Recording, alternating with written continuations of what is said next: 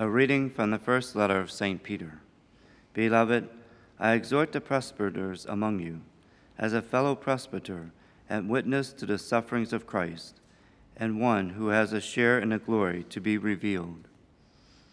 Tend the flock of God in your midst, overseeing not by constraint, but by willingly, as God would have you would have it, not for shameful profit, but eagerly.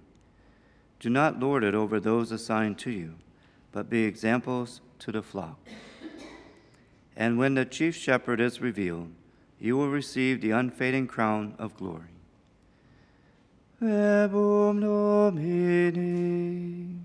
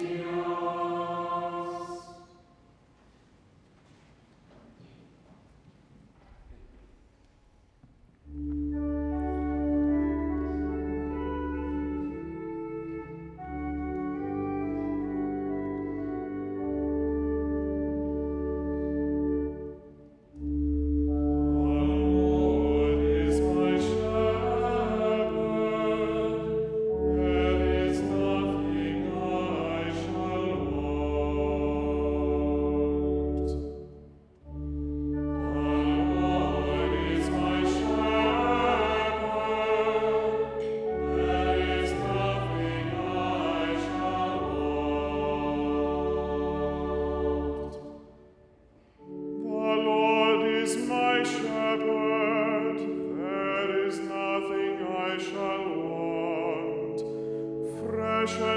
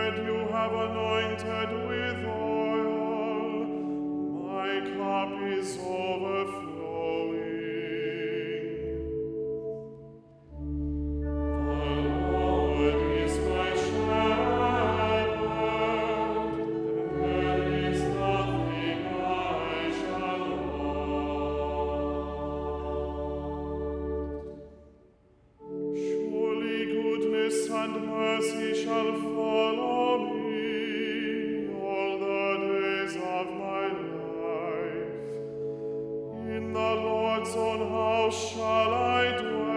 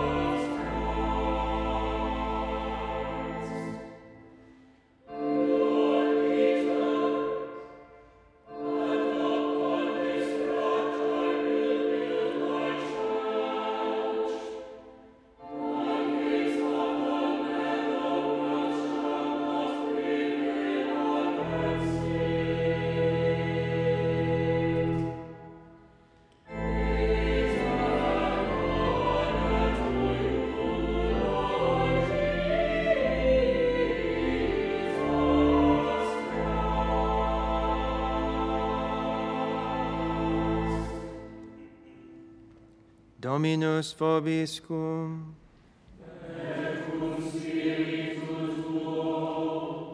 Lectio Sancti Evangelii secundum Matthaeum.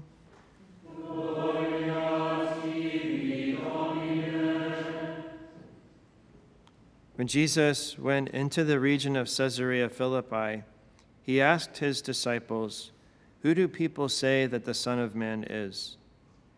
They replied, Some say John the Baptist, others Elijah, still others Jeremiah or one of the prophets.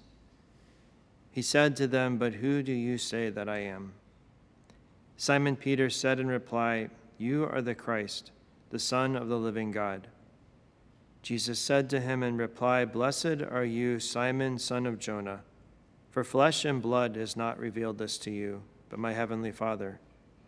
And so I say to you, you are Peter, and upon this rock I will build my church, and the gates of the netherworld shall not prevail against it. I will give you the keys to the kingdom of heaven. Whatever you bind on earth shall be bound in heaven, and whatever you loose on earth shall be loosed in heaven verbum Domini.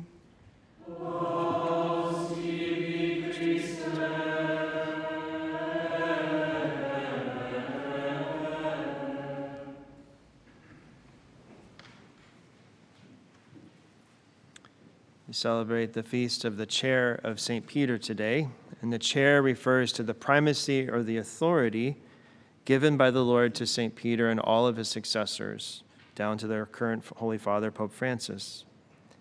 Our Lord said in the gospel today that he would build his church upon Peter. Peter, who was well aware of his own weakness, remember he had said earlier in the gospel, Depart from me, Lord, I'm a sinful man. He was given at this moment in the gospel that we just heard today a direct revelation from our Heavenly Father. He correctly answered the question that Christ about Christ's identity. And it wasn't because he was more intellectually gifted than the others or that he was holier than the others. God directly chose him. God the Father revealed to him that Jesus was the Christ, the Son of the living God. And so we know based on this as well that our faith is not based on opinion. So the Lord said, What do other people say about me? Who do they say that I am? Our faith is based on revelation from God Himself. And our response to that revelation is faith giving our assent to what God has revealed to us. And by the way, Peter's response, his divinely inspired response to the Lord's question, is a very appropriate and fitting prayer that we can offer ourselves during the consecration when our Lord's body and blood are lifted up during the consecration. You are the Christ, the Son of the living God. The Lord also reveals in this account that we heard today that the gates of hell will not prevail against the church. This shows us that the church will not be overcome, the church will not be destroyed. It will endure until the end of time. At the same time, the church will be persecuted, but she will triumph through the power of Christ. And the history of the church bears witness to the truth of these words of Christ that the gates of hell will not prevail. There have been many persecutions, many attacks on the church throughout her history, but she still stands. In light of this, we should not be surprised or get discouraged when the church seems to be battered on the sea like, uh, like a boat that's being battered by waves during a storm and seems to be in danger of sinking. In the meantime, we can expect trials, we can expect sufferings, but we can also expect that the Lord will remain with his bride, the church. He said, I am with you always until the close or the end of the age. Our Lord also says in today's gospel that he will give Peter the keys to the kingdom of heaven. He told Peter, Whatever you bind on earth shall be bound in heaven, whatever you loose on earth shall be loosed in heaven. So the church clearly teaches in the catechism what the church has always understood, what the church has always taught with regard to these, these words that Christ gave to Peter, giving him the power of the keys. The power of the keys refers to the authority to govern the house of God, which is the church. It refers to the authority to absolve sins.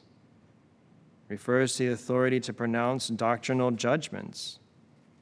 And it refers to the authority to make disciplinary actions in the church. So the Lord gave his authority, his power to Peter and the apostles, particularly to Peter. And so, the power of the keys and the authority Christ gave to Peter and his successors, it's not about domination, it's about service. Lord gave him to serve the church. The power of the keys is meant to serve the church, to bear witness to Christ and his teachings, and to assist each of us in getting to heaven. Right? Again, because part of the keys is also the power to absolve sins, right? To help get us to heaven. And the Pope is the principal teacher and the guardian and defender of the revealed truths that God has entrusted to the church. And the Pope is assisted with God's grace in teaching the truth of Christ. And when he teaches ex cathedra, which means from the chair in Latin, that again refers to our feast today, the chair of St. Peter, when the Pope teaches ex cathedra, he exercises the church's charism of infallibility. He's preserved from teaching error with regard to faith and morals. So when the Pope teaches ex cathedra and defines a doctrine concerning faith or morals, he is assisted by the Holy Spirit and is safeguarding from teaching error. And he exercises this infallibility when, in virtue of his office as the supreme pastor, so not when he's speaking as a private theologian or just his own thoughts, but when he speaks in virtue of his office as the supreme pastor of the church and he proclaims a definitive act and a doctrine pertaining to faith and morals, he is speaking infallibly. And this would be something also, it's very important with regard to ex cathedra statements, that it's addressed to the entire universal church. It's not to just some little segment of the church in one particular area or country. It's to all the church, and it's very clear that he's speaking definitively. The Pope is given the task by our Lord to confirm his brethren in the faith. So it's a gift that our Lord has given us. So we pray for our Holy Father, Pope Francis, today as we ask the Holy Spirit to guide him and to give him all the graces he needs as he seeks to carry out this mission entrusted to him by the Lord in serving the church as the successor of St. Peter. And I'll conclude with a simple prayer written by Pope Benedict XVI in light of that question that our Lord poses in the gospel today Who do you say that I am?